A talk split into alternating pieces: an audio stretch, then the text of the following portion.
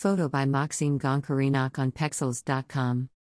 Empathy, love, and compassion are words that are thrown around in all different sorts of contexts, but what do they really mean?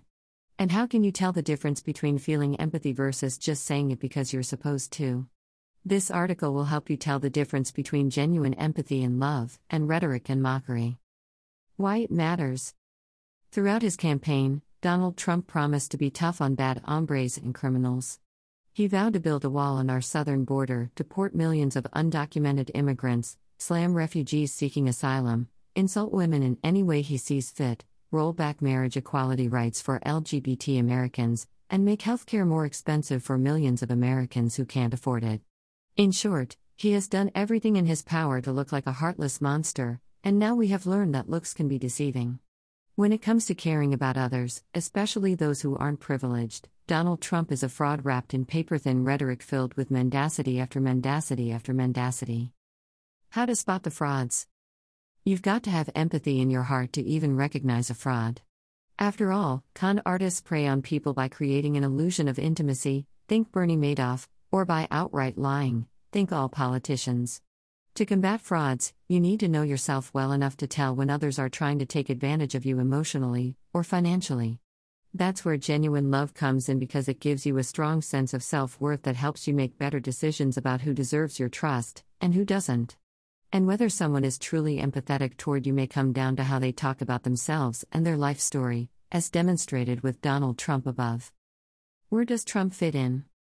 While Donald Trump has often been criticized for his rhetoric and his mockery of various groups, he is a unique politician in that he doesn't take himself too seriously.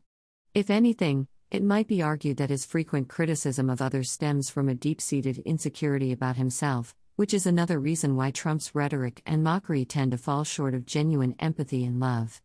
In general, when you hear or see someone making fun of someone else or using language that seems designed to tear down rather than build up, you can safely assume they don't have much empathy. After all, if they did feel genuinely empathetic toward those they are criticizing or mocking, they would probably try to think about how their words might make those people feel before opening their mouths. Instead, many people with limited levels of empathy seem perfectly content making fun of others and tearing them down with insults because they themselves have low self esteem. In other words, their own lack of self worth drives them to try, and often fail, at getting laughs by putting other people down, even if only verbally. Bottom line Spiritually, the ego is a tool for building self esteem within false personality, and in today's world, it also serves as a weapon that creates incivility, division, and destruction. Americans have become egotistical because we've been taught that winning or having an agenda is far more important than good hearted discourse and honest communication. You can begin to reverse these effects by simply paying attention to yourself when ego hijacks your emotions or actions. Notice what you're feeling and why you're feeling it. Are you feeling egotistical? Are you thinking about your agenda? Are you using mockery? Is your rhetoric full of disdain and misdirection or is it lacking sincerity? MM.